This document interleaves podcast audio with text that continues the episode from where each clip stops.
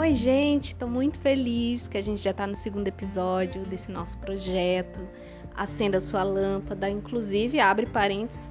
Adorei esse insight que veio para dar esse, esse nome a esse projeto, porque quando você descobre o seu poder, você descobre o poder que existe na sua personalidade, no seu temperamento, você para de querer ficar vestindo máscaras, sabe? Uma coisa que acontecia muito comigo era eu vestir máscaras de autoconfiança.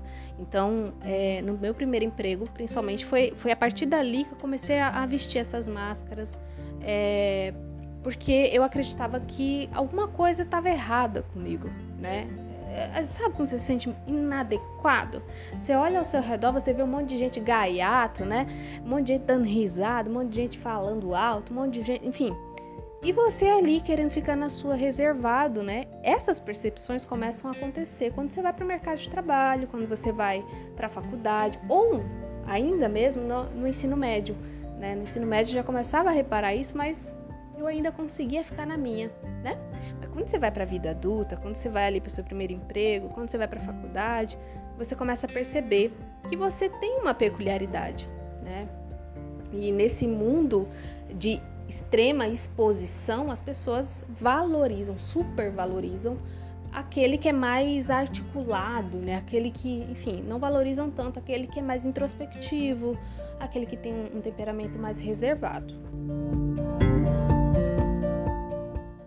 E hoje eu quero falar com você sobre o medo do julgamento, né?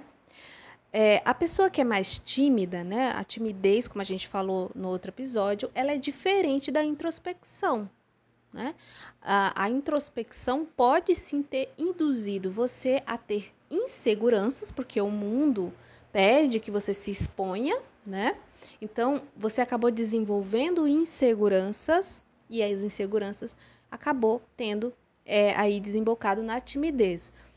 Então, o que, que a pessoa insegura, uma pessoa mais tímida, uma pessoa que não gosta muito de se expor, o que que essa pessoa, do que que essa pessoa tem medo? A pessoa que é mais reservada, ela é muito insegura, né? Uma pessoa reservada que tem uma certa fobia aí em se expor né? A pessoa reservada, saudável, tá ótimo. Mas a pessoa que tem uma certa fobia em se expor, uma certa timidez, ela tem muita ansiedade. E a ansiedade, ela origina, né? A ansiedade origina de medos. Medos. Então, pode ser o medo de julgamento, o medo da rejeição, o medo de ser excluído, né? Que é a mesma coisa que a rejeição. E por que, que esse medo existe, né, gente? É interessante a gente entender de onde que vem esse medo de ser rejeitado, esse medo de, de enfim, de ser ridicularizado, né? Quando a gente era lá na época, lá atrás, lá atrás, né, ali no início dos homens lá que viviam é, junto ali perto de animais muito grandes, né, animais que poderiam ser predadores nossos, né? É, as pessoas que não andavam em grupo, em bando, é, as pessoas que não tinham, que não conseguiam interagir bem, viver bem em grupo, né? Essas pessoas morriam com mais facilidade. Por quê? Porque o bando é mais seguro do que um indivíduo, do que um indivíduo que não consegue, né, ali interagir com os outros e por isso não fazer parte do bando. Então, o bando é mais seguro. A gente foi trazendo essa memória por muito, muito tempo. O nosso cérebro carrega, né? A gente tem a parte do cérebro que é o cérebro reptiliano. E o cérebro reptiliano, ele tem essa coisa da sobrevivência. Então, se você não não está em grupo, se você não está em bando, se você não é como a maioria é, inconscientemente, por conta de toda essa herança milenar, você acredita que você vai morrer. Porque essa foi a gravação, vamos dizer assim, que ficou em você, né? Depois de tantos anos em evolução, né? Tantos anos de evolução do homem, então, do ser humano, né? Então, gente, percebe como que esse medo de se expor, de falar em público, de estar em evidência, ele fica muito intenso quando a pessoa se sente excluída, quando a pessoa não vê representação de temperamentos dela em outras pessoas, né? Quando a pessoa vê que o mundo inteiro é essa coisa frenética de estímulos e de gente falando alto, gente rindo alto, articulando e uma supervalorização, né, desse estilo de ser, e aí ela olha para ela mesma, ela não se vê assim, como que ela se sente? Ela se sente insegura, as memórias ancestrais dela que vem à tona é que ela vai morrer porque ela vai ficar sozinha. Ela não sabe lidar com esse monte de gente aí falando alto, dando risada. E... Ela é reservada, ela é mais solitária mesmo, né? Então percebe de onde que vem todo esse medo? E aí quando você vai lá falar num palco, ou você vai fazer uma apresentação na escola ou na faculdade, você fica com medo que as pessoas te julguem, né? Porque inconscientemente você acredita que se alguém vai te julgar negativamente, quer dizer que você vai morrer, quer dizer que essa pessoa vai deixar você para fora do bando, né? Então, observa como que o medo de ser julgado, o medo de ser rejeitado, ele não tem lógica. Mas só porque não é lógico, não significa que não seja legítimo, né?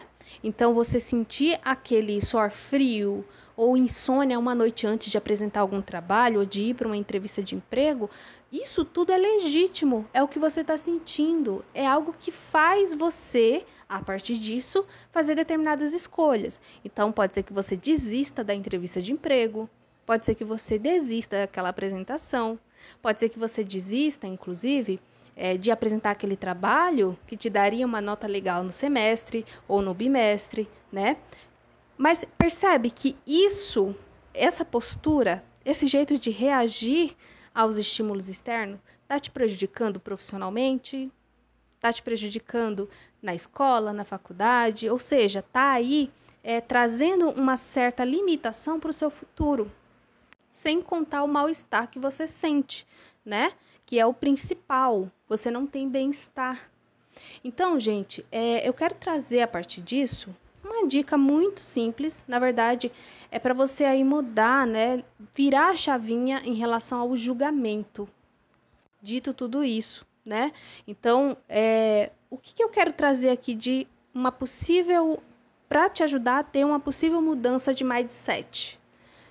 A pessoa que é mais reservada e um pouco mais insegura, um pouco mais tímida, ela se vê muito fraca.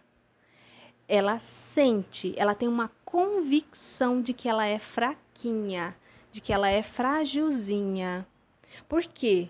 Porque esse medo do julgamento é um medo do julgamento negativo.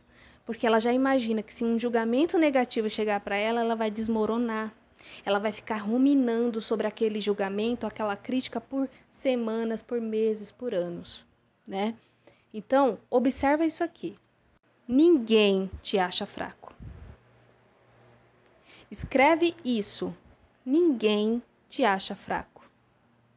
Quem está julgando que você é fraco, que você é frágilzinha, que você não é capaz, que qualquer coisa, qualquer crítica vai fazer desmoronar o seu mundo, é você. Ninguém te acha fraco. E sabe por que você está acreditando nisso? Porque você está presa, você está preso dentro da sua cabeça. Dentro da sua cabeça, cheia de problema angustiante, cheio de julgamento sobre si, que te deixa em angústia, que te deixa em desespero. Quando você começa, uma coisa que, comece, que eu comecei a praticar foi a meditação, né?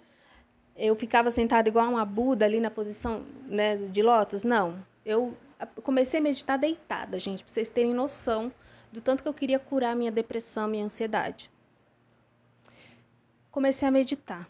Quando você começa a sair do seu cabeção, você percebe que existe um mundo e existe vida além da sua cabeça. da sua mente, dos seus problemas ali que você fica ruminando e criando dentro da sua própria mente.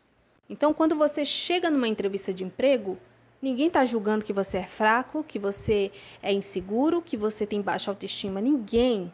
As pessoas têm as próprias questões para se preocupar. As pessoas têm os próprios problemas angustiantes para ficar ruminando, assim como você. Se você entrasse na cabeça dessas pessoas que você julga que estão te julgando ou que podem te julgar, você ia querer fugir dali o mais rápido possível. Da mesma maneira, se a outra pessoa entrasse na sua cabeça, ela também ia querer sair da sua cabeça o mais rápido possível. Por quê? Porque ninguém sabe o que a gente pensa sobre a gente. É a gente que fica com essa convicção de que todo mundo está percebendo o que a gente pensa sobre a gente.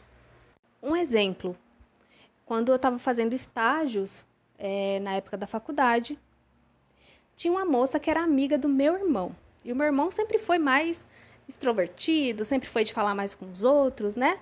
Ainda que eu acredite que ele é um introvertido comunicativo, tá? Se ele quiser ouvir isso aqui, eu vou até mandar para ele para ele confirmar para mim se ele se sente assim mais reservadão também. Vamos lá. É, e aí eu comecei a fazer esse estágio e a moça que conhecia meu irmão disse assim: é, meu irmão foi me visitar lá um certo dia e ela falou: Ah, Felipe é seu irmão, né? Nossa, o Felipe é tão, né, despojado, ele fala com todo mundo. Você já é mais mitidinha, né? Você já é mais fechadinha. E aí aquilo acendeu uma luzinha. Eu sempre entrava nos lugares, eu sempre ia nos lugares achando que as pessoas me viam como frágilzinha, como uma coitadinha, entende? Mas na verdade, as pessoas estavam me enxergando como arrogante, como alguém que não falava com, com qualquer um. Então percebe como que a nossa percepção de, de nós mesmas faz com que a gente se engane de tanto que a gente está preso, de tanto que a gente está ali, ó, presa dentro da nossa própria mente.